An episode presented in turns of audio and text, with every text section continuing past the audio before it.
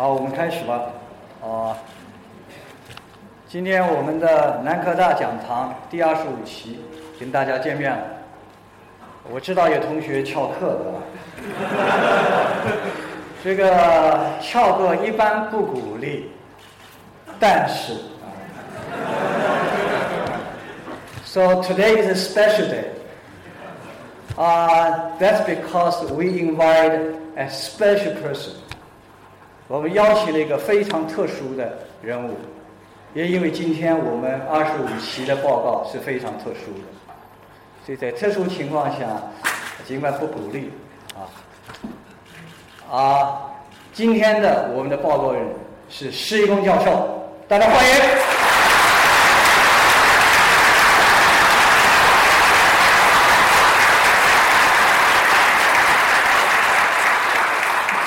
施教授大家都很熟悉，啊，他是三院院士，中国科学院士，美国的这个 NS National Academy of Science 这个外籍院士，也是美国的 Triple AS 的 Man Fellow，American Academy of Arts and Science 三院院士，是清华大学的这个讲席教授，清华大学的生命学院的院长，也是清华大学的助理校长。呃，回国前他是 Princeton 大学的 Chair Professor。呃，义工教授的学术成就我就不一一介绍。我知道他最近2011年得了大个大奖，国际大奖啊，呃，塞克勒我。呃，2014年刚刚从瑞典皇家科学院从这个他们的国王手里拿了埃米诺夫奖，这是中国人华人的，我理解是第一次。所以为我们国家、为我民族争了光。啊，义工的学术成就和他现在关心的课题，等会听他的。我就讲两点我跟义工的关系。第一点，他是我的领导。因为什么呢？说他是我的领导呢？我们都是千年联谊会的，他是会长，我呢是副会长。啊，副会长服从会长。所以他是第一，他是我的领导。第二呢，他是清华的，我是北大的，这是 rival 关系。但是我告诉大家，他跟我是校友。怎么清华跟北大校友了呢？因为他在 John Hopkins 拿的 PhD，我在 John Hopkins 没拿学位，但当过教授。啊！但是大家别笑，我没有认为我是他老师的意思，因为他毕业在我去当教授之前，我就开两句玩笑。下面请大家用热烈掌声欢迎西工教授。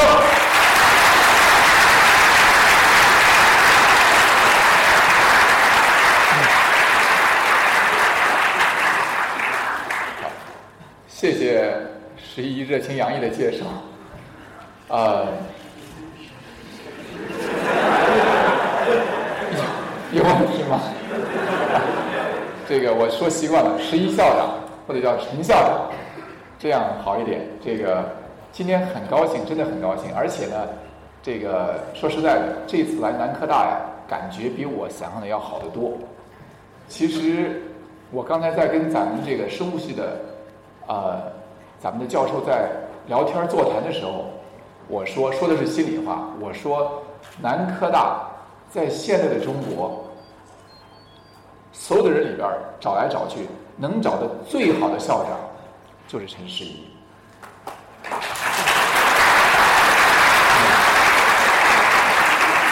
这个我我确实是发自内心讲这句话，就是无论从眼界、执行力、对国内情况的了解，以及 decisiveness，我都很难想象谁还更适合。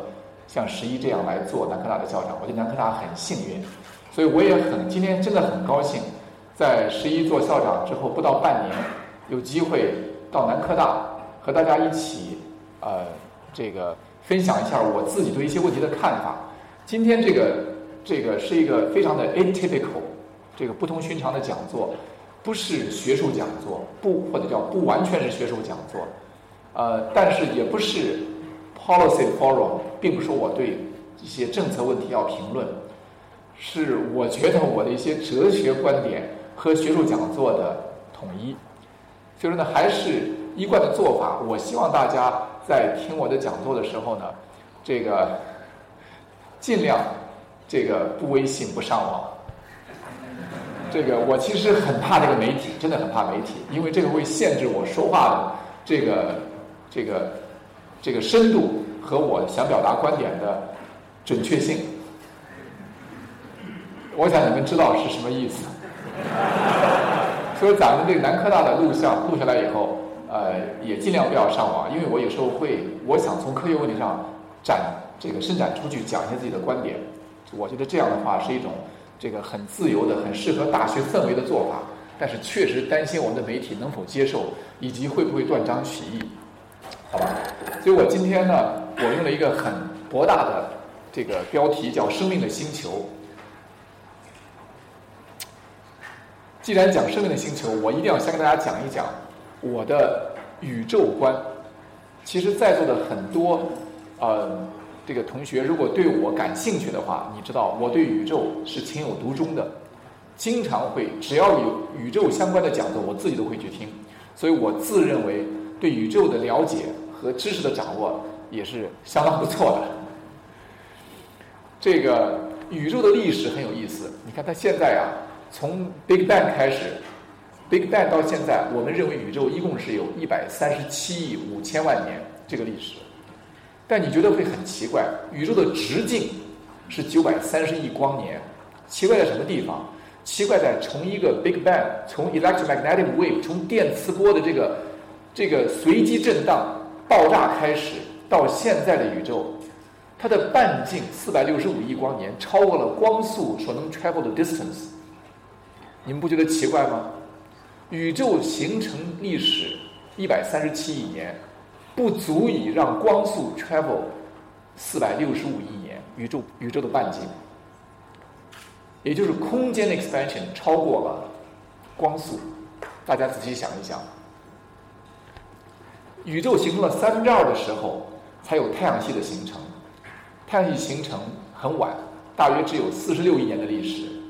但是在太阳系四十六亿年的历史中，人类的人类在地球上的生命，从最原始的细胞、最原始的生命形式算，我们是推测大约有三十五亿年。这三十五亿年里边，恐龙很了不起。你们看看看过，应该看过《Jurassic Park》侏罗纪公园这样的恐龙电影，它居然统治地球长达将近两亿年。在恐龙灭绝之后。才出现了，如果你相信进化的话，从从猿转变过来的人，如果从人独立叫直立行走，看着像人，算起的话，大约是几十万几十万年。你可以 debate 是五十万年还是一百万年还是二十万年还是十万年。我这儿呢用了二十万年一个保守的数字。这二十万年只是在最后五千年才第一个在。巴比伦，后来在埃及，再或在中国，然后在印度，四大文明才出现有文字记载的文明。所以你把整个宇宙的历史如果缩略成一个月的话，宇宙只存在一个月的话，太阳系有十天，恐龙居然有八个小时，而人类从直立行走只有一分钟，而人类有文字记载的文明只有一秒钟。你甚至可以问你自己。人类的文明会不会还再延续一秒钟？按照这个时间尺度，是一个很，是一个我觉得是一个很好的科学问题。但这一秒钟，人类已经给这个世界造成了巨大的变化。我无法在一个小时的讲座里边给大家 summarize 有多少变化。我举两个很简单的例子。第一个例子呢，举容闳，在一八四七年一月，容闳。从香港上船去美国留学，这是中国近代史上第一个中国历史上第一个真正意义上的去西洋留学的留学生。我也希望到哪我都希望我们的学生、我们的老师、我的同事记得这样一个人，这是一个改变了中国命运的人。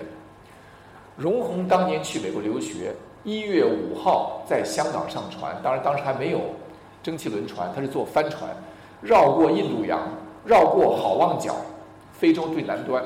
斜插大西洋到美国东岸用了九十八天，四月中旬才到美国东岸到纽约。第一个留学生。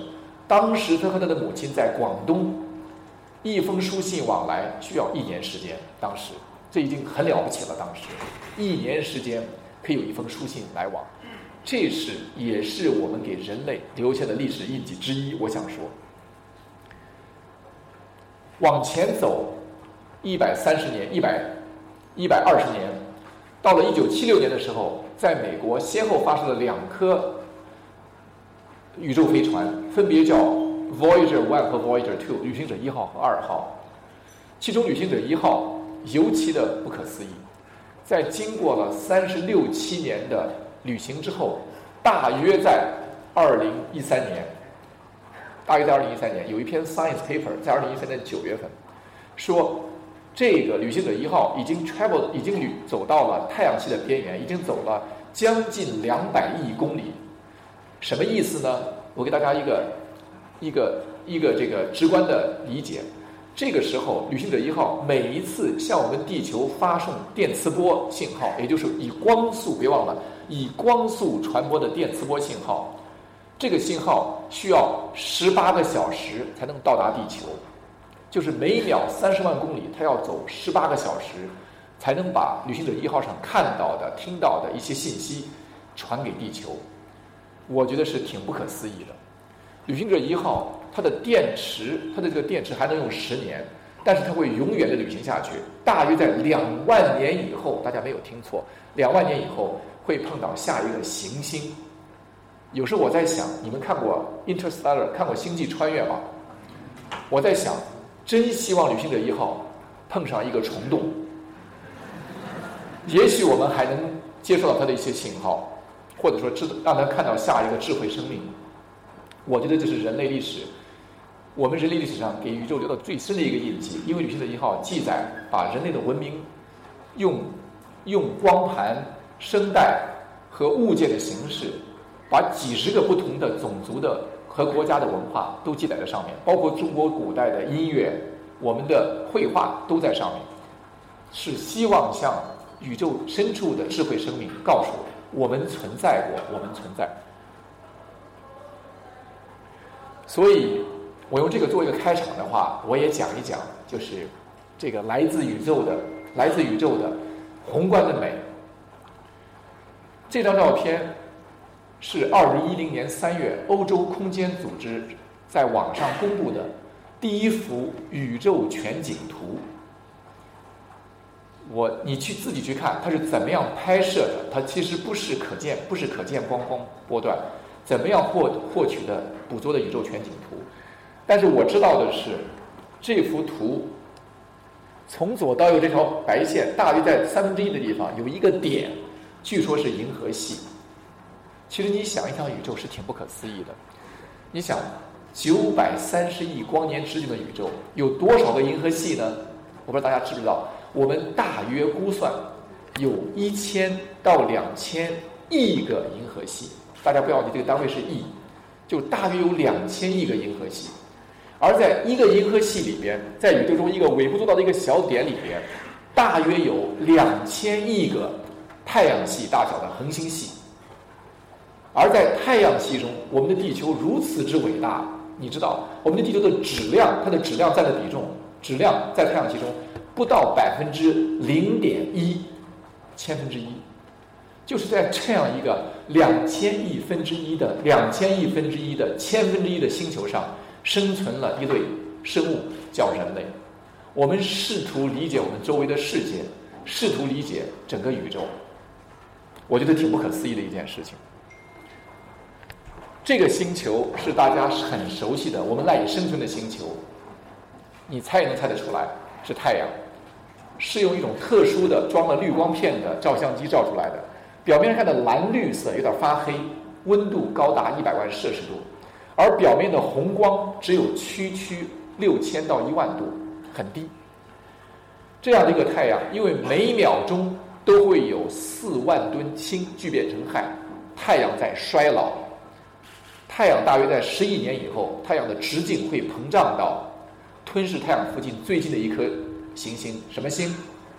水星十亿年之后，按照科学家的预测会不复存在。当然，十亿年以后，太阳的光芒不足以支撑光合作用，除非植物和人类进化，这些生物会不再存在，地球会重新轮回。这是从太空中人造卫星向地球的北极照的一幅照片，很美妙。我认为是一幅很美妙的艺术图像。如果你地理学得好，你能看到北美洲俄罗斯，这是北极上空。这幅照片也是一幅很美妙的艺术品，是阿波罗八号飞船掠过月球的远地点向地球照相。这幅照片有一个很著名的名字。叫中文叫地出，英文叫 Earth Rise，因为地球在月球的远地远月点冉冉升起，像早上八九点钟的地球。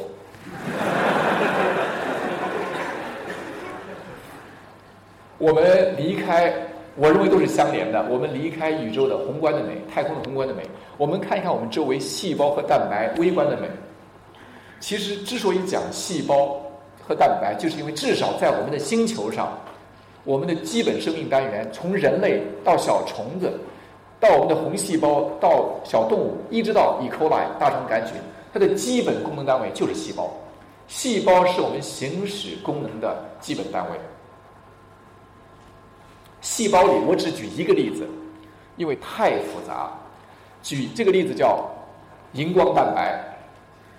大家看到的左上角这个夏威夷海滩，你能想象吗？完全是用不同颜色的绿色荧光蛋白经过改造以后，转染了大肠杆菌，大肠杆菌涂板涂出来的。这是大，这是大肠杆菌涂板在发荧光，你看到的。我们可以用绿色荧光蛋白标记细胞，标记神经元。钱永健实验室可以写在盖波，可以写在培养皿上。当然，钱先生也很开心。他为此获得了零九年的诺贝尔化学奖。他手上拿的就是一管一管的经过改造的绿色荧光蛋白，你看各种颜色都可以发光。其实呢，我们还可以标记实验动物，研究药物代谢在小鼠中如何代谢。像我这样的结构生物学家，还会解析出绿色荧光蛋白的空间三维原子结构。它的发光基团特别的有意思。是我名字的缩写，施一公 SYG。这是为什么？我拿这个蛋白做例子，在高度疏水的 beta b a r o 的环境下，三个自然生成的氨基酸 L 氨基酸叫 serine、tyrosine、glycine 发生自催化反应，形成我们人类已知的第一个非外源有机小分子提供荧光分子的荧光蛋白。我觉得这样的蛋白在在在自然界，在我们的地星球上，我觉得是成千上万，应该是无穷多的存在。但是我们人类的探探知能力非常有限，我们现在没有一任何系统的方法去探知这些蛋白的存在，只能是 ad hoc 随机的找找到一个就研究。但是这个蛋白的研究居然已经改变了我们一些分子生物学的研究手段。你可以用绿色荧光蛋白涂板。各种美妙的图案，可以涂出人类进化树或者 random arts。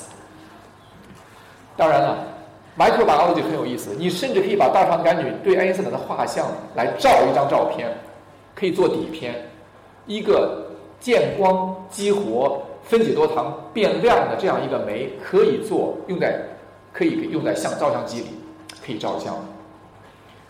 这是自然生长的真菌，它不是艺术品，不是绘画。我们再往前走一步，离开细胞和蛋白，你可以再往前走一步，你到分子、原子和电子这个世界里。实际上，我想在座的都学过中学化学，你学过化学键，学过原子在空间的分布。你再往前走一步，也是一种极致的美。这张照片是九几年、九十年代初的时候，我在美国，在 Bryce Canyon，这个尺度很大，是美国的一个风景照。这张照片的话，我如果不提醒你的话，你也许会觉得漫漫黄沙像是撒哈拉大沙漠。实际上呢，这是我们结构生物学，尤其是做 X 晶体衍射学，经常看到的，在高度放大的显微镜下看到的蛋白沉淀，就是高度充化的蛋白质遇到沉淀剂都是沉淀。从左到右的尺度是一毫米，所以你要需要在显微镜下观看。在这样的环境下，我们迫使蛋白要么沉淀，要么结晶，就是规则排列叫结晶，不规则排列叫沉淀。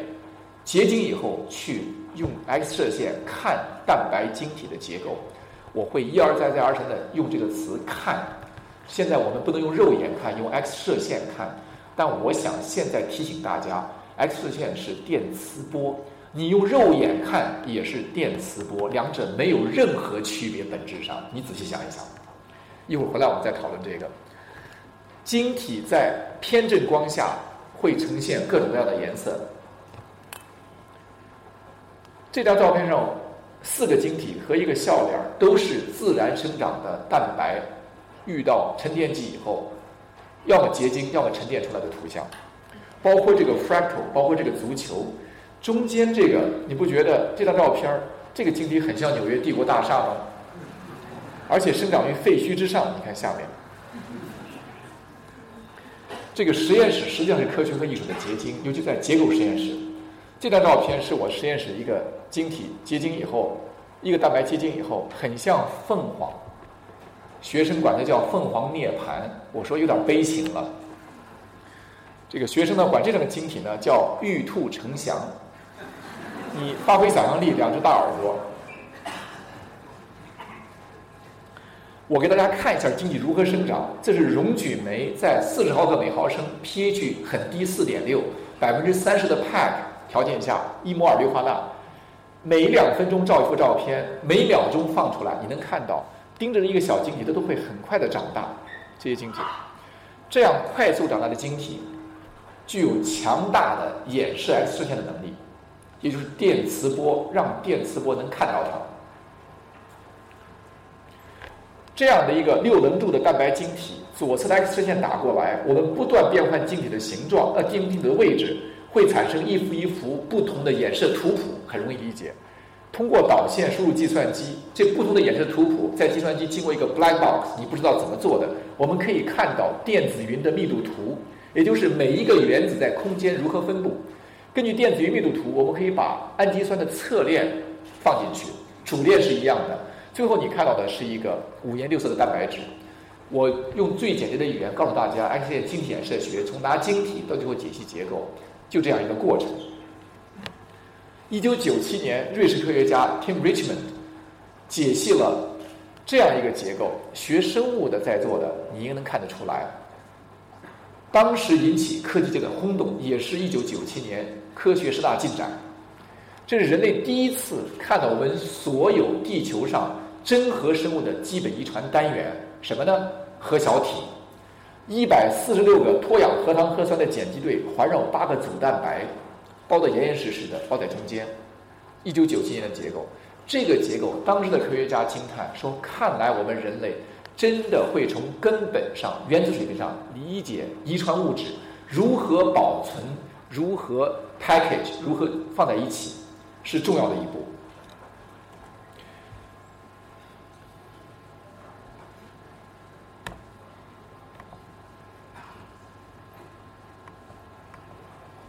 有点这个有点问题，这个是一个动画，我现在放不出来，但没关系。这个这张照片呢，这张照片本来是个动画，是一零年我的实验室在清华解析的细胞凋亡小体，它像个漏斗，你看这有一个小口，背面是一个大的口，有八具体，中间有一个空腔。我们通过生化实验和结构生物学结合，我们证明。至少在这样的细胞凋亡小体里，我先跟大家解释一下为什么细胞凋亡小体是干嘛的呢？就是我们任何一个要凋亡的细胞，必须在细胞凋亡小体形成以后才可以凋亡。比如说癌症病人，癌症肿块如果要消失的话，就是要凋亡的话，它需要细胞内的细胞小凋亡小体要这样形成这样的一个结构，一个碗一样的结构。为什么要形成碗这样的结构呢？我们解析了结构以后，通过生化证明，它是要把细胞凋亡的蛋白酶在碗里边或者在碗边上要结合以后催化激活。也就是说，我们可以通过结构和生化，最后从原子水平上解析细胞为什么会死亡，人为什么会衰老。所以结构可以解析很多东西，可以解释很多东西。我举例说，人类的进化都可以说最后需要结构来解释。你换一个角度讲，其实呢，我们研究不管研究什么样的生命科学，一定研究的是功能，对不对？研究的是功能，一定会涉及到功能，而功能的支撑就是结构，没有结构就不会有功能。所以，不管你是做神经科学，像饶毅，还是你做细胞生物学，还是你做任何一门生物科学、生命科学，at the end of the day, you need an atomic resolution structure，你一定是需要的。而且最后，我认为一个细胞，细胞生物学，你一定希望看到细胞内所有原子水平的结构，你才能解释细胞的功能。Eventually，但是我们现在做不到。所以说，从宏观上来讲，也是需要结构。比如说，我说你一个人和蝙蝠是同一个生物进化来的，你会很难想象这两个 creature 怎么会相似。但如果从宏观角度看的话，它们的骨骼是完全一样的。你看蝙蝠的骨骼和人的骨骼惊人的相似。如果我跟你说人和大肠杆菌是同一种生物进化来的，你也很难理解。但是我告诉你，他们用同一套遗传密码。而在结构上，不仅是遗传密码一样，它们的结构几乎都完全一样。在蛋白水平上，左侧的是来自人的一个糖转运蛋白，右侧的是来自大肠杆菌的糖转运蛋白。它们在序列上已经没有什么相似度，但结构惊人的相似。所有的 structure motif 在在大肠杆菌中都会在人中重新出现。所以说，结构生物学其实呢是眼见为实。是解释生命的机理，是解释生命。我又提到了看眼见为实。我一会儿会问大家，真的是这样吗？我加快一点进度。说结构生物学呢很简单，它其实是自然科学的一个重要分支。从一九零一年诺这个诺贝尔第奖设立以来，第一个奖给了物理学家伦琴。伦琴发现了射线，发现了 X 射线，其实也是 X 射线晶体衍射学的这个最最开始的基础。后面我就不一一说了。我找了一些我认为是结构生物学相关以及结构生物学重要的一些诺贝尔奖放在上面。说到这诺贝尔奖的话，我不知道饶毅前几天来有没有谈到诺贝尔奖。这个诺贝尔奖啊，在生这个生理学和医学，生理生理或医学是给。是给这个做生物的，基本上是给做生物的。这个化学奖现在一半左右也是给做生物的，你们可能知道，也可能不知道。说化学作为整体一个学科，它的相对重要性比起一百年之前，啊，它是在减少，但生物是在大大增加。当然，你们学化学的可能会不太开心听到这话，但确实是事实。甚至化学过去三四年，三分之二给的是跟生物相关的。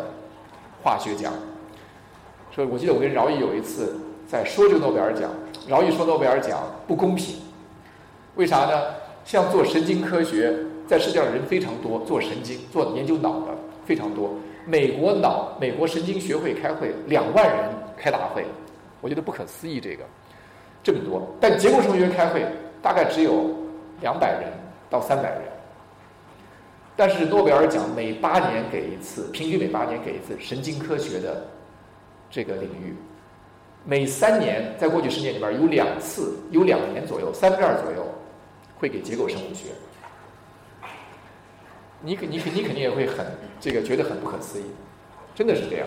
为啥呢？因为最后你要解释生命，解释机理，最后你需要结构，你必须从结构的角度来解释。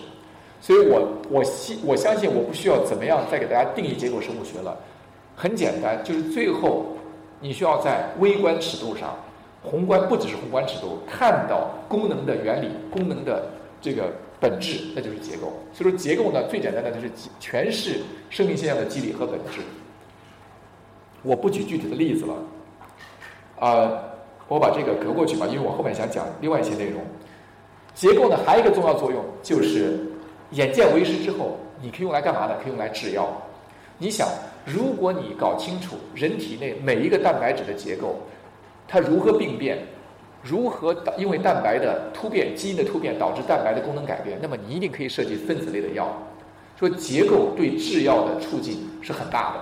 我可以举很多例子这里边，与其举下例子，我举一下我自己实验室的例子。二零零零年，十五年之前，我在普林斯顿的实验室解析了一个很简单的结构。这个结构呢，就是这个红色这个分子，它叫细胞凋亡抑制因子，非常简单。这个蛋白，红色的这个蛋白背景，它的过量表达会不让癌细胞凋亡。即使化你给这个癌症病人吃很多化疗药，打很多化很多放射性疗法、化疗法，只要这个蛋白大量表达，癌细胞不会死亡，它会很受伤害之后还会活下去。OK，为什么呢？就是因为这个蛋白会阻止细胞凋亡，通过抑制细胞凋亡蛋白酶。我们在二零零零年的工作，我们发现了一个另外一个蛋白，另外蛋白这个叫 SMAC，这个蛋白呢只需要四个氨基酸。实际上这个蛋白呢很长，我都缩略了，为了简单，为了这个 audience，从这儿还能出来很长一个肽链，我就没画上去。就是 N 端在 N 端的四个氨基酸，只要结合到细胞凋亡抑制因子的表面，我们发现细胞凋亡抑制因子就没有任何活性了，它就不再能够阻止细胞凋亡。你想想，是一个再简单不过的基础研究的发现。我们解析了一个结构，发现细胞凋亡、细胞凋亡的抑制因子可以在表面被结合以后失去功能，就这样一个发现。我们这个发现就成了现在一个。三期抗癌药的一个雏形。其实我第一次我把这个结果做出来以后啊，第一次给我打电话的是零零年的时候九月二十七号，当时的美国这个癌症研究所叫 NIH 的 National Cancer Institute，这个他的这个主任 Director Richard Klausner 给我打电话，很有意思。我在 Princeton，他说 Professor Shi，他说 We we would like to invite you to NIH to discuss drug discovery。我说 I'm sorry, I I 我说 You must have gotten the wrong person。我 I I have nothing to do with drug discovery。我当时没有意识到。他说我读了你的文章，他说你的文章里边的，你似乎发现了一个 prototypical anti-cancer drug， 只有四个氨基酸，挺绝的。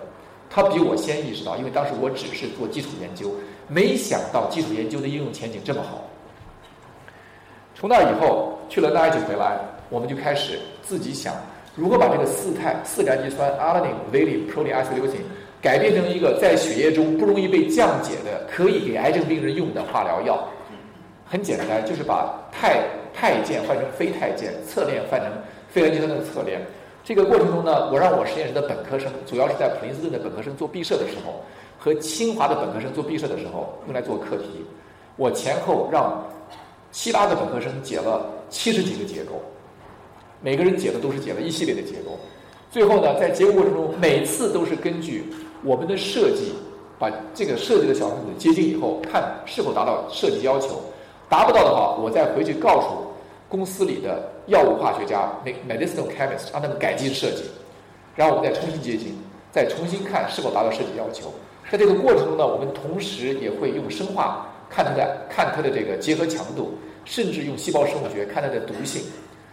这样的 cycle，这个这个经过了大约一年半，我们找到了第一个小分子，很 powerful。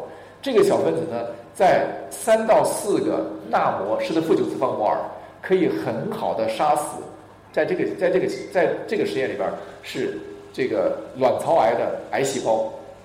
但是呢，这样一个小分子，你要用几十个微摩，很高的浓度，才能对正常的体细胞。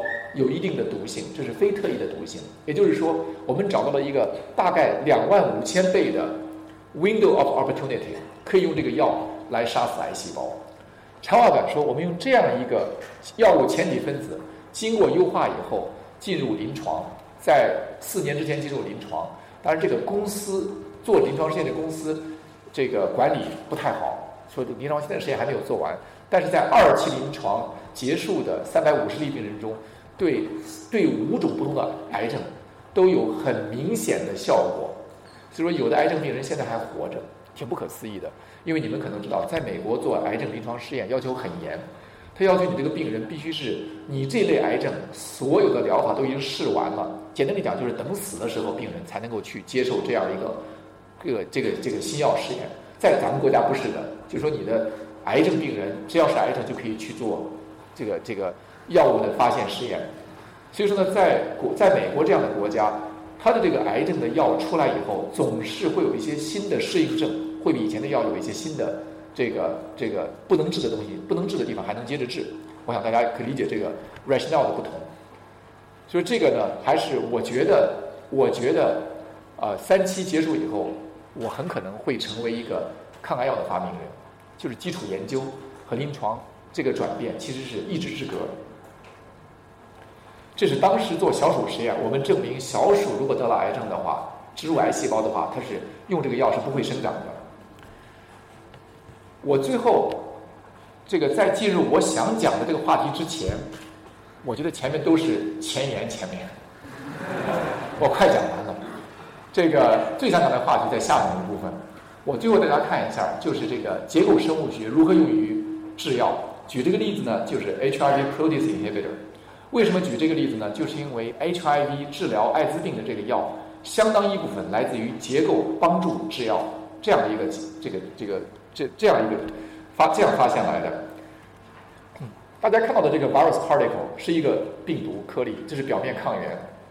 病毒颗粒侵染受乳细胞以后，会翻译出一个长链蛋白，我们叫 polyprotein，必须有 HIV 的蛋白酶切四切三刀，分成四个小蛋白。病毒颗粒才能够成熟，如果没有这个切割的话，这个病毒颗粒是成熟不起来、组装不起来的。组装好的病毒颗粒会从下面的宿主细胞里会出来，去侵染其他的这个没有被病毒侵染的宿主细胞。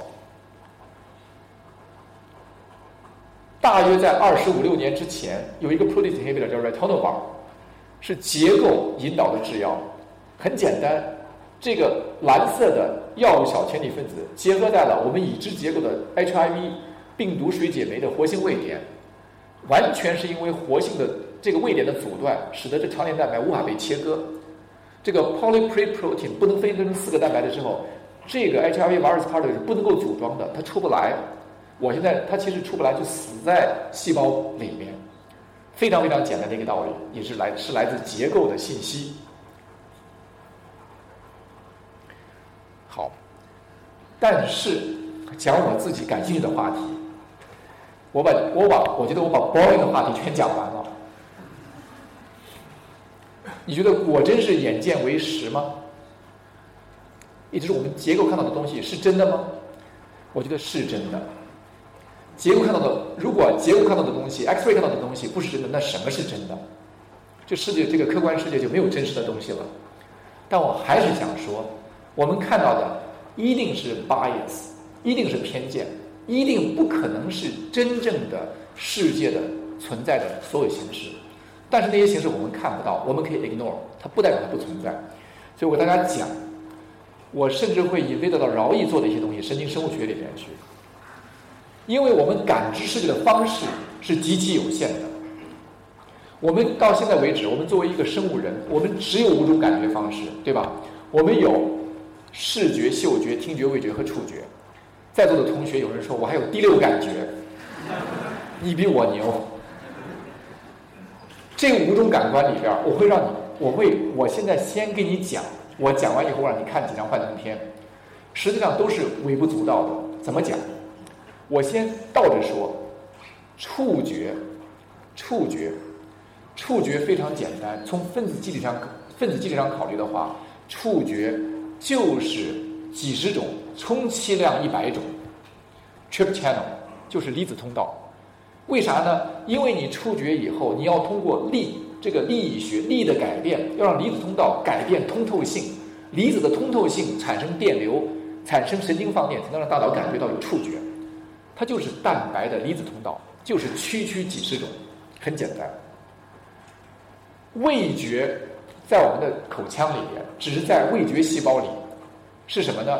区区一百来种 GPCR 和离子通道，也是有一有一类叫 Trip Channel，跟触觉是同一类蛋白。OK，就是离子通道加上个别的 GPCR，不过一百种蛋白左右。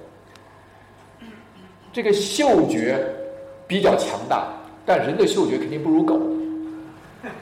人有四百个蛋白参与嗅觉，是什么呢？我们叫 GPCR，在人的在人的这个嗅觉细胞里边，它叫我们叫这个我们叫 olfactory 这个 receptor，每一个 G B 每一个 G B C R 的这个 olfactory receptor 可以感受不止一种的气体分子，但是呢，我们感受的气体分子还是非常有限。大家可以想象，一定是要能够挥发在空气中，我们才能感受到。嗅觉也挺微不足道的，而且我也告我也告诉你，我们的嗅觉其实相对很多动物来讲的话差得很远。举例说，比如说蚊子，大家觉得蚊子这样一个小的动物，我们同学一定说我是 O 型血招蚊子，对不对？我告诉你，不是 O 型血招蚊子，是你呼吸的二氧化碳招蚊子。蚊子可以闻到二氧化碳，人闻不到。对人来讲，二氧化碳是无色、无味、无嗅，我们讲对吧？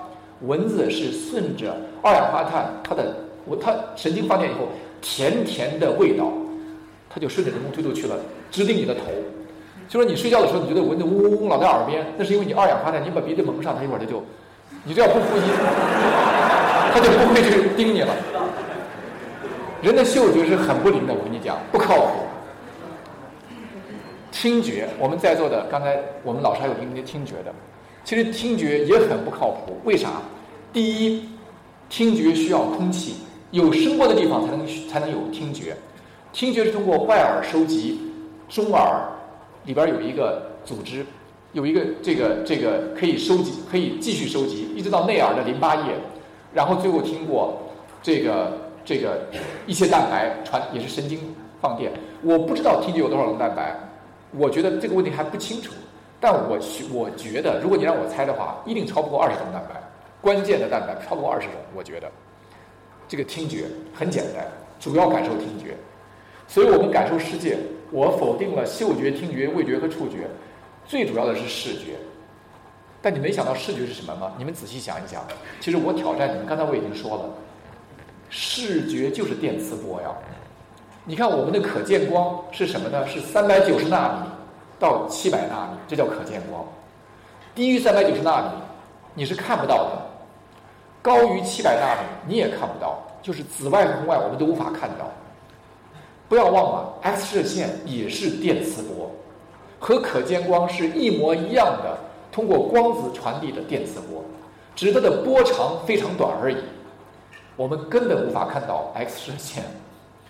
他可以看到你，你看不到他，对不对？我们也无法看到长波，看不到微波。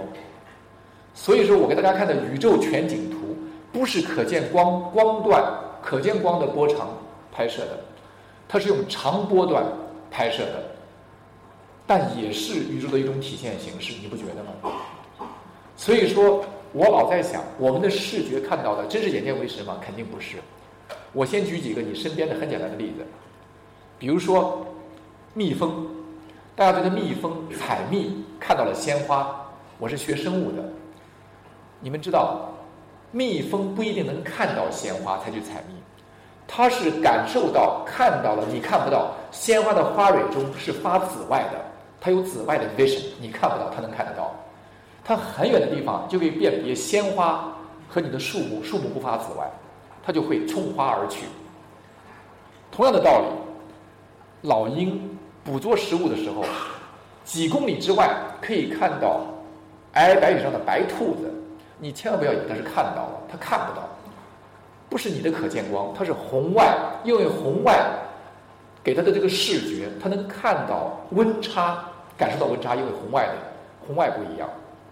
老鹰可以去捕捉兔子，你们有的人喜欢养金鱼，你把金鱼的鱼池里放上各种花花绿绿的。石头，你觉得会取悦金鱼？我告诉你，绝对取悦不了金鱼，取悦你自己。因为金鱼看不到这样的东西，或者说感受不到这样的东西。金鱼可以看到远红外和近紫外，它的波段比人强多了。它看到的世界和你的世界是完全不一样的。我觉得，我认为，所以我们人类看到的世界完全是一个 artifact，是集中于三百九十到七百纳米之间的 artifact。我们定义这个 artifact 为可见光。所以看到的是这样的颜色，而可见光感知，你知道吗？颜色感知只有三种蛋白，在人中，就是三种 GPCR，三种像 Redoxin 一样的蛋白来感知颜色。它感知的是紫色、黄色和绿色，它不是三原色，不是红蓝绿。OK，这三种颜色的感知，因为它有波段，不同的波段，最后经过集成到到脑神经里边，让你看到五颜六色的世界。实际上，就是我们生物人给自己的一种所谓的客观感受。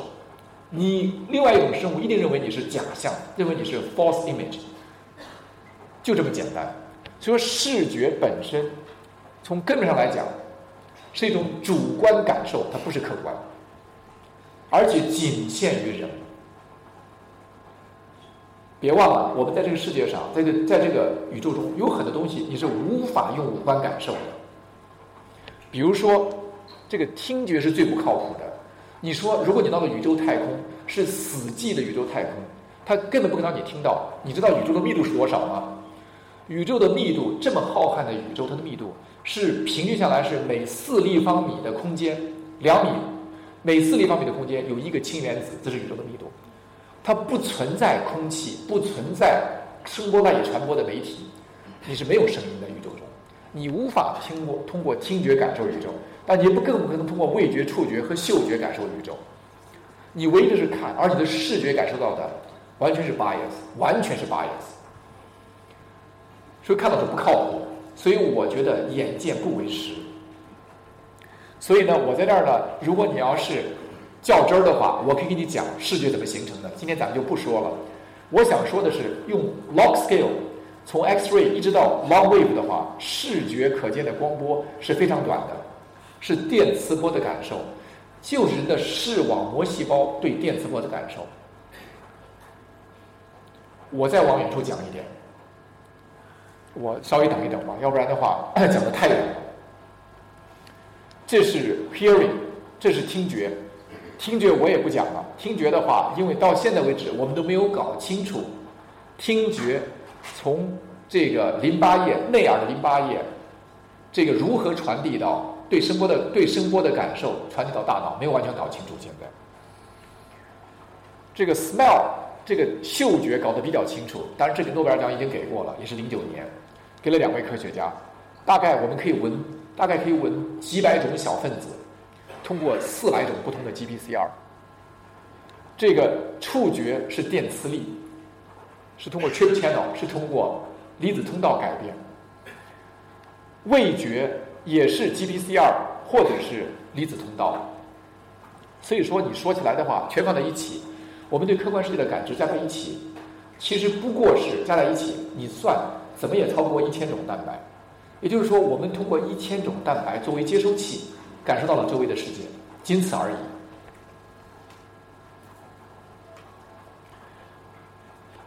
我觉得 science 很酷，尽管如此，science 非常酷，也很有意思。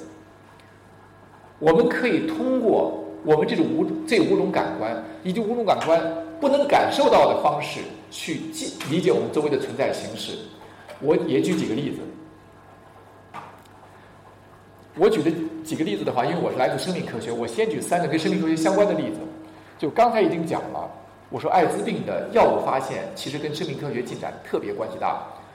在二十多年之前，美国曾经有一个著名的跳水明星叫洛加尼斯，你们这个我这代的人应该知道，你们在座的可能没听说过这个名字。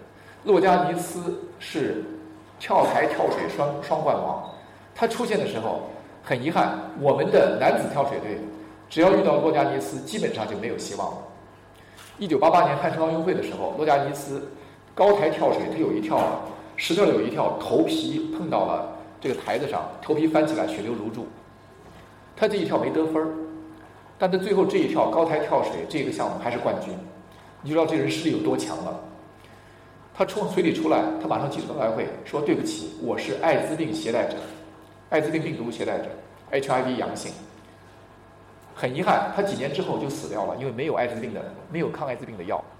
后来因为生命科学研研究进展的出现，我们现在大约有三十种治疗艾滋病的药。艾滋病是一个慢性可控病，两岁的儿童如果有艾滋病病毒感染的话，目前的手段它是终身携带病毒，但是他会活到这个人群的正常的寿命期望值。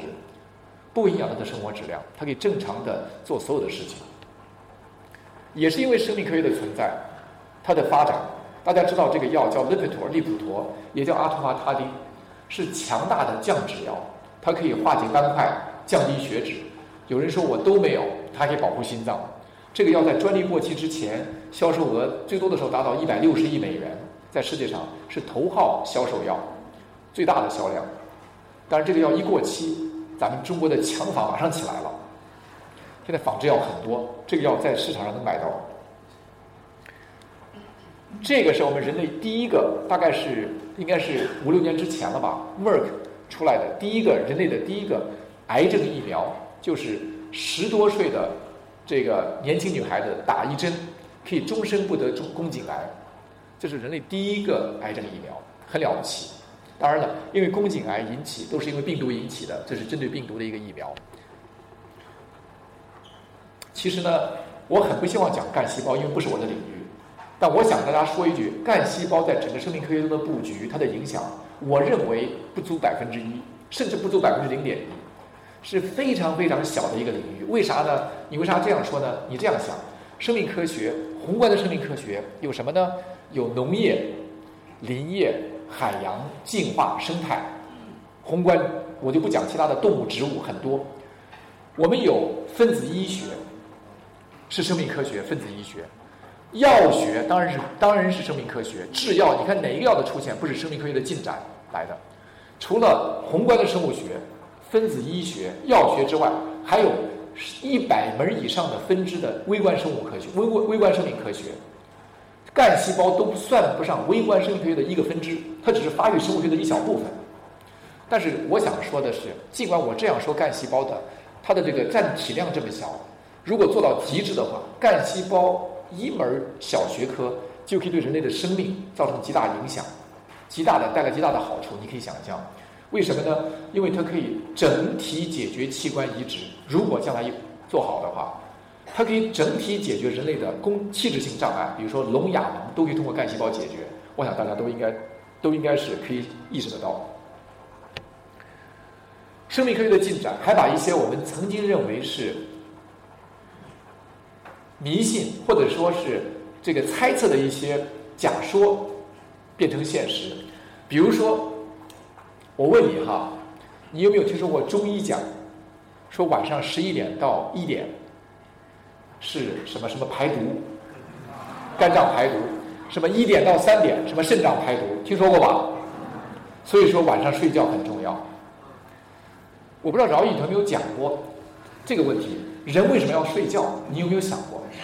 你说啊，多新鲜的，我一天累了就得睡觉，不是这样的。那我问你，人为什么会累？什么是累？你解释不了。什么是累？你肯定解释不了。你说我就疲乏了，不就累了？你你我你我问你，分子机理是什么？什么叫累？但你知道吗？现在在美国有这种药，在中国也应该可以，在北大可以买得到，北大可以拿得到，因为北大陈鹏合成了这个药。这个药是可以吃了以后，第一没有副作用，第二可以让人。没有任何累的感觉，可以连续工作两天、三天、四天。但饶毅现在做这个研究，所以我问饶毅有没有讲过这个东西？我问你啊。所以说，你可以想象，如果你高考的时候吃三天药，晚上复习，白天考试，我们现在还没有发现这个药的副作用，也没有发现这个药怎么样作用于机体，怎么样作用于细胞，不知道，都是未知。但我们人类已经有这个药了。所以说，你说人要睡觉是因为累，没有道理。人为啥要睡觉？我跟你讲，现在还不清楚，现在不完全清楚。但是你看，发表在《科学周刊》上的一零一三年的文章，它提供了一个提供了一个原因：人在人在清醒的时候，我们在运动、在活动、在思考，大量的产生代谢废物。代谢废物包括一些小的蛋白，比如说。我们叫 amyloid precursor protein 会被切割成 beta amyloid peptide，这个 peptide 的堆积会引起老年痴呆症、阿尔茨海默综合症。这种代谢产物不仅是小分子，也有大分子，也有蛋白。人在睡觉的时候，这种废物的清除很快会加速，而人的废物的产生会大大的降低。也就是说，睡觉的时候是排毒的时候，听明白了吗？二零一三年《科学周刊》有篇文章证明，人在睡觉的时候，是大脑的排毒黄金时间。所以说，我在猜测，也许有一天，因为睡觉，大家都知道，最重要的睡觉的除了大脑之外是什么？是心脏。人的心脏需要睡眠来休息。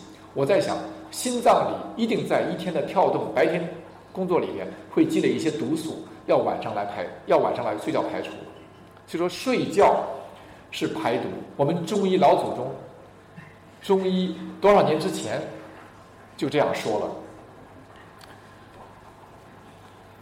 我再讲，再举一个例子，大家可能觉得很奇怪，说你吃什么东西和你脑子有没有病会有直接关系。这个你有时候还会信，你说吃错药了叫对不对？但是不是这样的？我说你吃错食物了都会引起你的脑部疾病，你信吗？你不信。一四年的、一五年的两篇文章发现。肠道微生物的种群和种类会和这个人是否得自闭症有关系，这很绝，和神经系统疾病直接相关。也就是，也就是寄生在我们肠道里的微生物会影响我们大脑的状态，挺不可思议的。我不讲细节了，这些东西听起来的话，如果没有科学证据的话，你觉得一定是迷信，在瞎说。但实际上，科学在证明这些东西是事实。还有。如果我跟你说，说你爷爷吃了什么东西，你爷爷的饮食习惯和你父亲的饮食习惯直接影响你的健康状况，你信吗？你说我爷爷吃什么东西，其实我这个说的是父亲，其实爷爷也是一样，爷爷爷也有几篇文章，就是你爷爷的饮食习惯，他是喜欢吃酸的、喝辣的，还是喜欢吃面条、吃米饭，和你隔了两代以后。和你的有些的这个疾病，比如说肥胖、糖尿病，会有直接会有一定的关系，不是直接关系，会有一定的关系。这也是科学家在逐渐开始证明的。OK，通过什么？通过表观遗传学。最后一个小例子，你知道我们我们周围啊，你知道你们没听过，你们没听说过气功大师的演讲，对不对？我小时候听过，很震撼。有时候你不信，你也开始信了。当然我开玩笑啊，这个确实是开玩笑。这个有时候我在想，有没有这个这个这个我们讲的一些大师啊，讲的一些有没有一些所谓的东西叫场？场是什么东西？为什么会影响？因为呢，我们我们现在为止，我们看不见摸不着的，看不见摸不着，闻不到的另外一种东西叫什么呢？叫 pheromone。Pheromone 就是就是在气态气体，它是可以在空气中挥发，可以让你接收到，可以改变你的行为的一些东西。所以说呢，几年之前，你看四年之前，在科学周刊上就有人发文章说，女孩子的眼泪里边有一类这样的物质，可以影响男孩子的心情。所以说有些人说，女孩子一哭我就没辙了，你这个心软哈。不一定是说看到他这个心理反应，也是一种生理反应，就是因为他眼泪里有些东西，可能马上到空气中，到了你的受体上。我不要发挥太多，但是呢，我想说的是，我想你肯定知道，其实生命科学，我觉得是很酷，确实很神奇，这个确实也很好玩儿。很多很多东西，你以前发现不了的东西，敢想象不到的东西，现在在被发现。所以我讲到这儿的话，我想我在结束之前呢，就是最后一点，我就想说，我想说我的这个对这个未来未知世界的这个探索，我的一个观点。其实你不觉得奇怪吗？其实我们所谓探索未知世界，我想说的是，实际上我们在探索已知世界。这个已知世界是说，对你这个人。对于对于在地球上这堆原子堆成的人，其实你是可以理解的，你是还没有理解。你去用你现在已知的手段去了解你本来应该知道的东西，其实还是在我们的已知的范围里边。因为我觉得人类探索世界无法超脱人作为生物人的一些基本的结构的限制。大家理解我在说什么，对吧？结构的限制，就像是我们的眼睛视网膜细胞只能接收三百九十纳米到七百纳米的这个光波一样。我们接受不了长波，接受不了微波，接受不了电磁，接受不了 X 射线。但这样的世界是存在的，我们接受不了。我们甚至接受不了我们周围存在的物质，看不到这样的物质存在形式。比如说暗物质，你们都听说过对吧？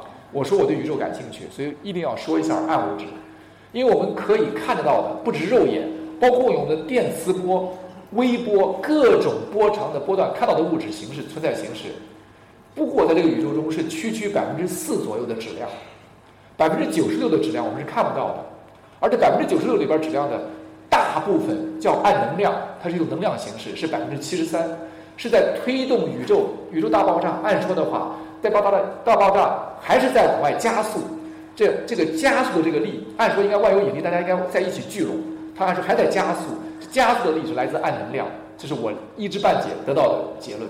而这个暗物质是另外百分之二十三，我们也看不到，它其实在身边到处都存在。你不要觉得我忽悠你，不是我忽悠你，是别人忽悠了我。我去年五月十号在清华听讲座。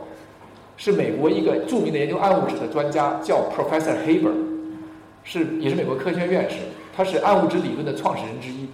当时讲讲宇宙的形成，讲暗物质，我当时听的如痴如醉的。听完以后，我就问我说：“Professor Haber，我说 Where is the dark matter？” 他的回答当时让我毛骨悚然。不是 everywhere。他说：“你知道吗？”他说：“Mister，他说你在回你在问这个问题的时候。” tons 成吨成吨的暗物质在穿透你的身体，穿身而过。他的原话真的我没有 no joking。我说怎么可能？我说物质不能在同一个空间存在，暗物质怎么可能穿身而过？应该在我周围吧？他说你的数你的科学没有学好。他说 your science background is not good。他说你知道我们人类一共知道四种作用力。万有引力你跳起来会落到地球上。微不足道，就除了这个相互吸引之外，你其他感受不到。弱相互作用、强相互作用在原子核里边，你也感受不到。世界上所有的力都是电磁力，这是他当时讲的。但是我给你发挥一下，我们周围所有的相互作用都是电磁力，包括谈情说爱，包括眉目传情，全是电磁力。你想一想，就是在接受电磁波这个信号，人的这个握手。接吻、拥抱，全是电磁力，你想对不对？为啥？电磁力的感受、接触全是电磁力。你的研究，所有东西都是电磁力，没有电磁力就没有这个世界。而这个电磁力使得物质两个物质不能在同一个空间存在，为什么？这是违反电磁力的，它不到不能在同一个空间。而暗物质和我们的普通物质没有电磁力的相互作用，它可以在同一个空间。这一杯水里边有很多暗物质，按这个教授的说法。可以穿过这只水而过，它会穿透所有的空间。所以说，你知道怎么检测暗物质吗？你们都难以想象。他们在四川的大山里边挖一个大洞，大山里为什么有几公里厚的花岗岩，可以把所有的宇宙射线全部遮挡住？但是遮挡不住暗物质，暗物质可以 penetrate 所有的花岗岩，很快的进入到这里边去。他在这样的一个没有任何宇宙射线干扰的地方，去去探测暗物质，那已经足够暗了，去找暗物质。暗物质，他们认为和我们的普通物质，他们认为有弱相互作用。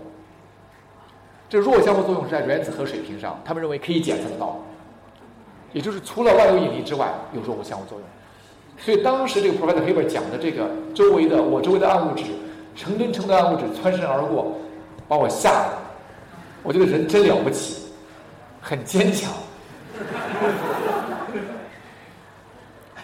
你看这幅图像，是计算模拟的暗物质的宇宙，其实就是我们现在的宇宙。但是呢，如果暗物质中有另外一种智慧生命存在的话，它看不见你，它存在在你的周围，对吗？他看到的宇宙是这样的。为什么？他用他的粒子形式，暗物质的粒子形式和我们都不一样，有没有我们这样的电子、中子、原子？没有这样的，它有它的粒子形式。但这是模拟出来的，这是计算机模拟出来的。他看到的世界和你看到的世界完全不一样。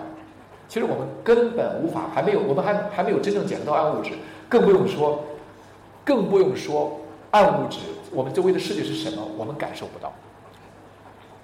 啊，我最后结束的时候哈，我用这个虫洞，你看这个虫洞，做了一个这个在网上找的一个照片，虫洞做一个幻灯片，我是这个三月底的时候，三月三十号在清华有另外一个天文讲座，是马普天文这个天体物理研究所的所长叫 Simon White 讲讲宇宙，当时听的也是这个非常的震撼。他就讲宇宙的空间传过来的信号，他说传过来的不全是空间信息，也是时间信息。他就用不同尺度的望远镜捕捉到的宇宙给我们看。最后一个望远镜捕捉到的图像是离离地球几十亿光年远的星天体。他说：“你们有没有意识到，你看到的这个星体，你这个我们捕捉到的信号是几十亿年之前传过来的信号？OK，你无论什么形式，是通过电磁波，一定是电磁波捕捉的。现在这个星体在哪儿，是什么形式，我们是不知道的。听明白了吗？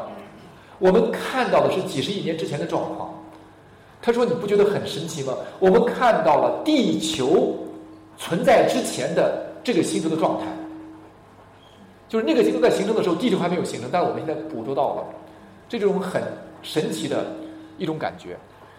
我最后一个感感慨就是信息的存在形式，在座的哈，我想物理的、学物理的、学数学的可能都有。其实我一直不解，你们帮我想一下。”现在我都想不清，我觉得是我们人类这堆原子构成我们人什么，就是一堆原子。你想想，就是一堆原子。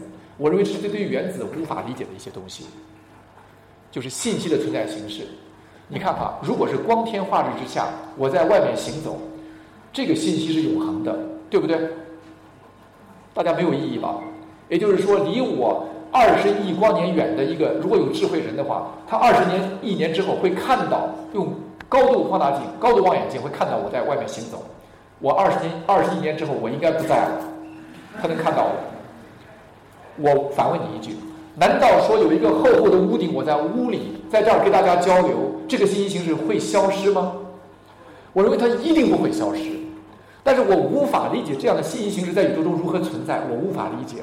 我相信一定，大家觉得我这在天方夜谭，我相信一定有一种什么形式存在。会永久保留，一定是这样的，我相信这一点，因为你无法解释信息存在形式，你仔细想一想，它一定会永远存在。为什么？因为我们可以观测到，我们观测到是因为我们用电磁波可以看到，我们看不到的形式它一定还是存在，不会因为物体，不会因为物质的存在，不会因为我们这个世界的物质存在它就不存在了。所以说，我很难想象这是怎么回事儿，我也很难解释时间是什么东西，因为没有时间，世界上只有运动。我们把地球绕太阳转一圈作为一年，地球自转一圈作为一作为一天二十四小时，实际上全是运动。但人为什么会衰老？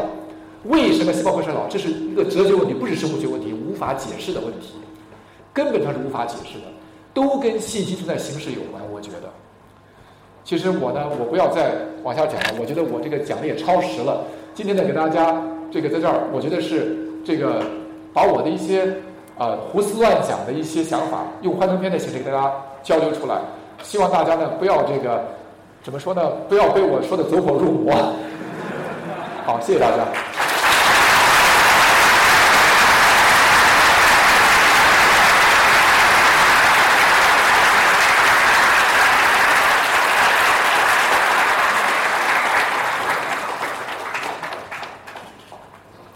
我觉得科学呀，有时候很有意思。它就是让你能够胡思乱想。我我我，哎，我不说了。因为我我先说一句，今天比较特殊啊。那个我念大学的时候最喜欢看武侠小说，我是北大武侠协会的会长。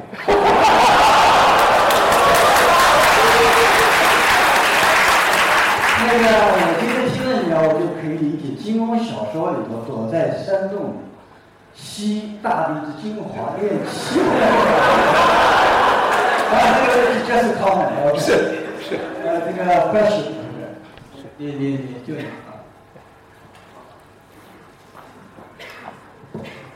啊，一峰教授你好，就是我是大二学学数学的，就是我有一个在川大，在四川大学华西院的同学在做我问你几个两个问题。这是戴同学有问题。好，第一个问题就是，你认为数学对于写作数学有帮助吗？数学。对，第二个问题就是你本科是是是看中了霍普金斯学校在哪里的？呃，第二个问题是什么？就是你你你为什么申请院霍普金斯学校？哦哦，就是这两个问题。然后再希望您有机会可以去加拿大去逛一逛。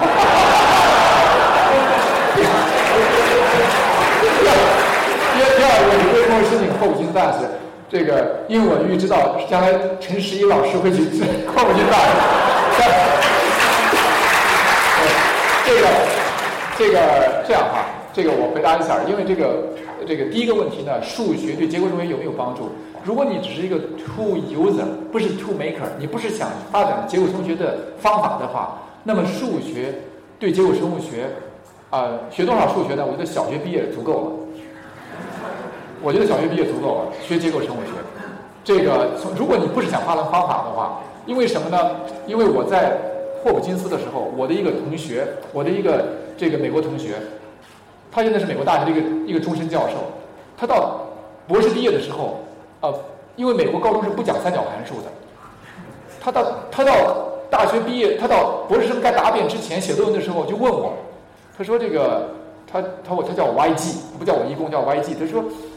sin 阿尔法，你听说过吗？我说听说过。说是对边比斜边还是邻边比斜边？哦，我说是对边比斜边。他不知道勾股弦定理，他不知道三角形两个直角边的平方斜边，他不知道。他也学了，他也发表了 Nature 结构生物学的文章。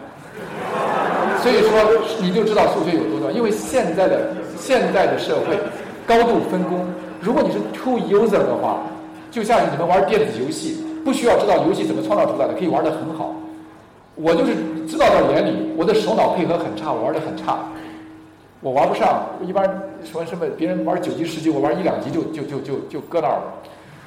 这个这个这个第二个问题是不由我来决定，就是说我当时申请学校，在我们那个年代八九年申请学校的时候，只要给我 offer，我就会去。所以我开始去的学校是 Iowa State University，去了亚华州立大学。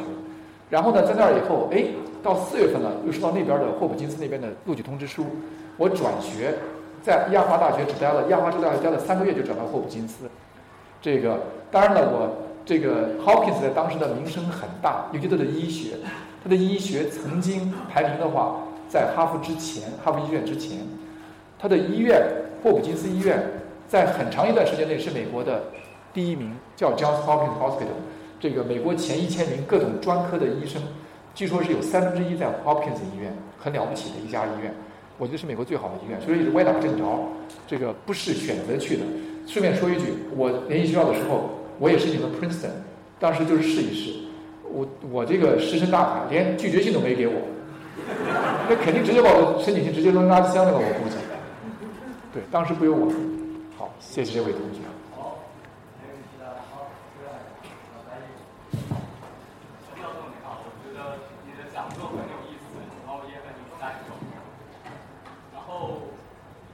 喂，嗯，然后我想提一个跟生命或者是一致性有关的一个小问题，就是在分子水平上，我们知道 DNA 它是右手螺旋，然后还有蛋白质的阿尔法螺旋，它也是右手。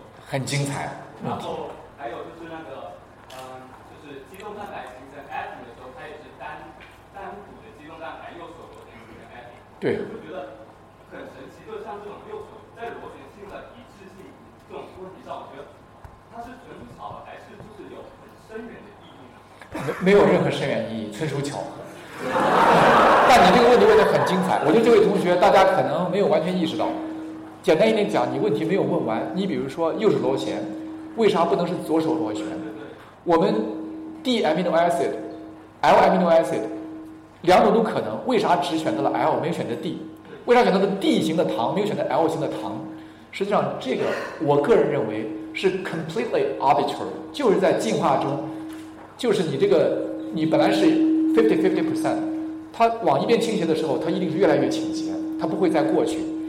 其实有很多东西，很多 decision making，我觉得是 stochastic，是随机，但做了选择以后往前走。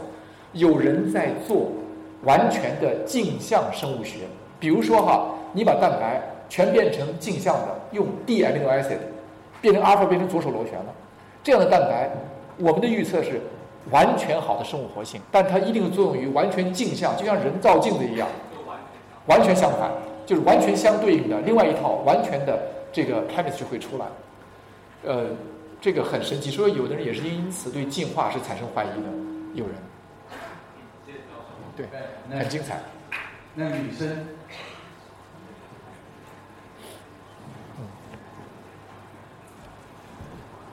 教授您好，啊，我是大生物系的学生。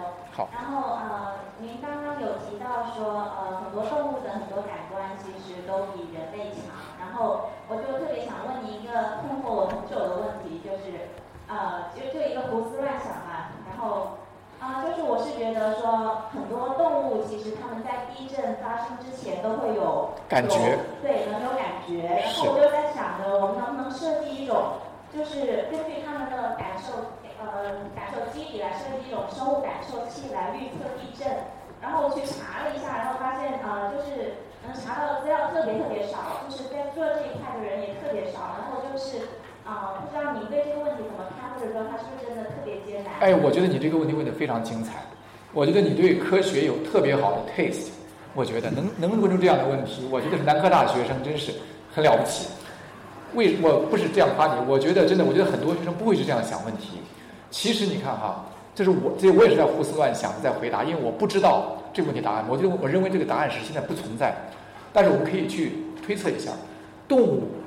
在地震之前有反常反应，一定是感受到的一个信号，毫无疑问，就是地表的一些信号它能感受到，甚至另外一些信号。但是动物不会讲话，它没有办法告诉人，我们也不知道动物感受到了什么。很简单，这就是一个科学问题。我们怎么样感受动物能感受到的信号？我不知道，真的是这样。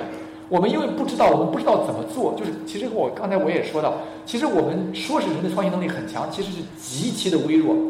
人的创新能力太差了，我们根本不知道在我们这个自然赋予我们的头脑之外，其他人、其他动物在想什么，我们无法理解。我们是按照人的思维去想其他动物，我们不知道动物在捡得到的什么。是你在问这个问题的时候，我就想到了一个盖茨基金会资助的一个项目，我觉得和你这个问题有一些异异曲同工之之妙。有一个科学家给盖茨基金会写了个 proposal，而且是重点支持。他就说蚊子，他说像深圳这样地方，到夏天蚊叮虫咬很麻烦，很多应该有很多蚊子。人呢要挂蚊帐，但蚊帐又很麻烦，而且蚊帐你有时候一踢踢开了，蚊子又钻进来还咬。他就假设，他说蚊子和人既然视视力不一样，对电磁波的感受一定不一样。他就说会不会有一类电磁波，蚊子是接受不了，一接受的话就会。痛苦万状，会干扰蚊子的一些生理机能，但对人完全是 benign 没有关系。他就是说我设计一个波段的电磁波的发光体，放在人的床上方，正好把这人把床完全罩住，你根本就不用蚊帐，而且这个电磁波对人没有任何伤害，比如说是长波的一种或者微波的一种，微波对人就有伤害了，就是一种一种波段，但是蚊子就要接受了以后，蚊子就会痛苦万状。盖茨基金会给的这个打分很高，让他做这个研究，叫他就叫 electromagnetic nest，最后电子蚊帐在做这方面的研究，就是 exploit 蚊子和人的对于自然世界感知的不一样，对吧？因为超声对人很痛苦，这个不叫这个对超声武器，超声这个高能量的超声对人很痛苦，但是呢，对有些动物他没关系，他可以完全接受，因为和耳朵和身体的构造。是是有关的，所以我我觉得你问题问的很好，但我们确实没有答案。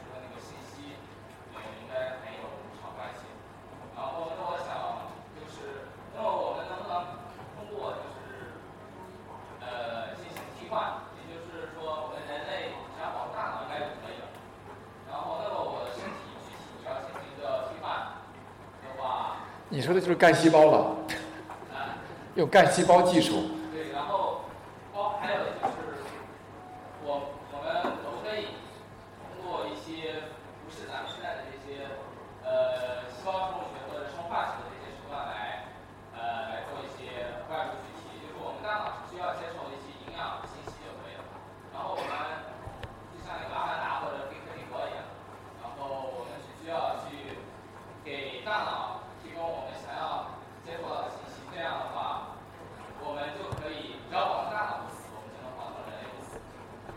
这样的话，我觉得是不是现在这个科学界是不是有一些这样的嗯研究在？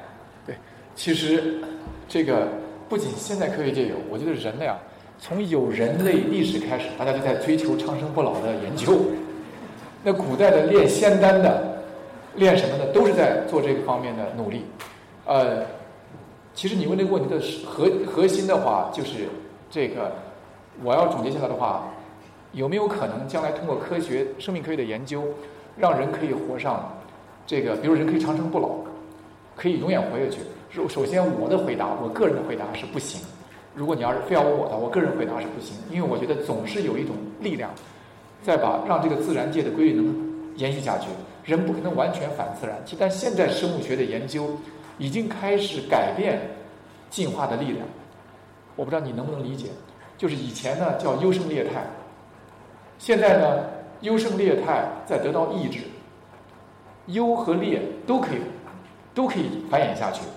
因为科学技术的进步，因为生因为生物医药的进步，我们也许有一天，我可以想象，人可以把心脏换掉，这样的话供血不会有问题；肝脏坏的话，肝脏可以换掉；血管坏的话，血管可以再生；脑子坏掉的话，可以刺激神经元再分化。但是我觉得我的 gut feeling 是，如果只是做这些东西的话，人可以延年。人会，我觉得，然后你说的有点时间，我觉得人可能会很神秘的死掉。我觉得这，我我我觉得 there's something beyond your control。我觉得，我不是说，我不是说外边有个神啊什么，不是那个意思。我是说，人类对于我们自己基本理解，不会理解到简单的 replace 一些 organ 就可以让人类无限延长寿命。我觉得人会 approach 自己在自然界赋予的生命的极限会达到。这个极限是多少？我不敢说，这是我的观点。也许这个极限，我就瞎说呀。也许是两百年。这个我有时候为什么不让大家放网上去？有一次我记得在哪儿讲座，我就说了这样一句话，结果马上大标题说十一公说人类可以活到两百年。你说这个，就是说我就很苦恼，就是你做一些简单的讨论 speculation，就会大家认为是我在说什么。我不知道这个。我但我的感觉是，作为这样一种生命存在形式，它是有它是有这个它是有极限的。我我我我我换个角度跟大家讲，你们觉得寿命是什么决定的？寿命没错，没错，基因决定的。大家说不对呀，寿命是环境决定的。大家不要忘了，内因是内因是主主因。如果你这个基因再好，你非要天天让自己吃毒药。那肯定活不长啊，对吧？但是，当然，如果有意外，比如说有基因突变、环境等等影响，这个人也会那个。但是，寿命就是由基因决定的。It has to be，寿命是基因决定的。我笃信无疑，作为一个半路出家的生物学家，所以说对你提的问题，我我回答不上来，我也不知道答案。但是呢，我怀疑，即使你能够 replace internal organ，甚至 neuronal 细胞。我认为人还是难逃这个作为这个人的这个这个这个物种的这个这个设计的这个这个东西。这个你要说远一点的话，昨天我们呃这个吃晚饭还在大家还在闲聊还在说，这个我不晓得作为人类我真的不晓得人类作为这个原子一堆原子，你像原人原子一些原子成为小分子，小分子成为大分子，大分子成为细胞器，就到细胞到组织到器官到组织，加上中枢神经。成为一个人，除了这些东西之外，有没有 something else？我不知道，因为这个人是很神奇的，对吧？你想，我们的感情，我们的这个意识，完全是这些原子决定的，这是我们的理解。甚至可以解释，你不觉得很神奇吗？我觉得无法解释。我觉得最后，我不信最后谁能用物质，用这个原用这个这个最后结构生物学做到极致，解释人的这个情绪这个目的，解释的清清楚楚，解释不了。但是现在的一些小问题都解释不了。刚不是说人为什么需要睡觉，人怎么睡觉的都解释不了。你看你这个，你听讲座的时候，这个讲座比较 boring，你听着突然就过去了，就那一瞬间，真是有时候就一秒钟人就过去了，睡过去了。我问你是那一秒钟发生了什么事情？当然了，你就哪怕就是插满了电极，我觉得我认为你也没法理解。我认为你没法理解。I don't know。OK，啊，我们再讲一块什么？这个同学一直举举手。那个我想问一下，就是您刚才说那个有机体不可能活这么长时间，就因为有生命，不是说现在有一个技术叫定时上传吗？就把它存到电脑里，然后就存到硬盘里，可以存几百年，那是不是就可以超越人类生命极限了？你把这个人工智能和这个人类结合在一起了，这样的话，这个 perhaps 这个这个 I don't know。有时候我也在想，我这问题真的没法回答，因为咱们都是已经在探讨这个生命本质之外的一些东西了。这个我也不知道，这个技术的进步会不会有产生一些 device 能够这个改变人类内机体内部的东西，就是 interference。简单一点讲，就是 interference。我指的不是 gene therapy。这个基因治疗是可以想象的，Beyond 基因治疗，我我想会不会有其他东西，我不知道，因为我觉我始终觉得我坚持认为我们的创新能力太有限，我们真的无法理解另外一些本质的问题，所以说我们无法，我们我认为无法理解自己，可以理解一些肤浅的东西，但是深度的东西理解不了，我觉得。那个张一副同学在，你来。金工电视您好，就是我可以可不可以把您刚才整个这个内容理解成一种您大致认为我们一种可知的一种认识观点？就是说，我们对于人类也好，宇宙也好，这样一种复杂的系统，我们有非常多的因素，无论是受制于我们的感官也好，受制于其他因素也好，我们可能永远也没有办法完全的认识它。那么，呃，我想问的两个问题，第一个是，就是说，我想知道对于现在一些对于我们人类本身的认识，包括意识。包括思维这样一些生物在它这样一些前沿的这种研究上，我们现在做到了什么样的程度？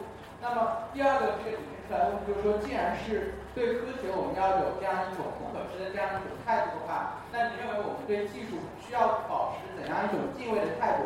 比如说，呃，就是说您刚才说的那个药物也好，或者说是现在有一些这种敏感这种转基因的话题也好，那么因为我们既然对科学这种认识是不不完全的。我们就有可能有一些这个因素，我们不知道它会带来什么样的后果。那么我们对这样一些东西应该保持怎样一种敬畏感？对这个问题问的，我觉得也非常好。我觉得而且我问的，我就问的很深。这个问题的实质是让我 summarize 总结一下我今天的讲座。今天那个，我我给大家，我觉得我可能给大家一些 misperception，我纠正一下或者我说一下。我觉得哈，如果总结起来的话，我觉得第一，我们认识的客观世界是我们自己。感觉到的世界，没错，但是在一个 bigger context 未必是全面，它是很 biased，非常的、非常的是我们人类的偏见。这个偏见，但毕竟是我们的所所有。第二，我觉得之所以要做科学，之所以要做科学，如果我用一种比较神、这个、这个、这个不可知的观点讲的话，我认为似乎似乎是我们人类。不停的想了解我们不知道的这些东西，就是满足的 curiosity。所有的原因，就是设计。如果有这个所谓的上帝的话，那么上帝设计，或者说如果进化就是上帝的话，那么进化就是要让人这样一个物种去了解这些未知。你你也只有通过科学，只有通过 the only way to explore the unknown is through science and research。这样的话，其实我其实我这也是唯一一次在大学校园里，大家问的所有的问题都是科学问题。而没有像在其他地方，大家问我很多非科学的问题，这南科大很不很不寻常。咱们南科大到现在为止没有一个问的是科学之外的问题。我觉得回过来的时候，我认为我想表达的意思就是说，也只有通过科学，尽管它是 limited，但你也只有通过科学，才能让我们最大程度的满足我们的好奇心。这个过程非常的 fascinating，你不觉得吗？其实我这个过程本身，这些未知本身让我觉得很 enjoyable。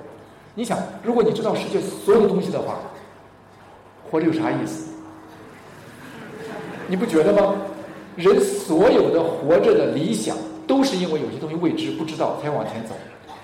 科学也是一样。如果人是这样一个神，对世界的来龙去脉、对我们来龙去脉知道的清清楚楚，活着会没一点意思。这是我我我对我自己的这个这个大概大家交流的一个总结吧。所以你的问题我也就不能回答了。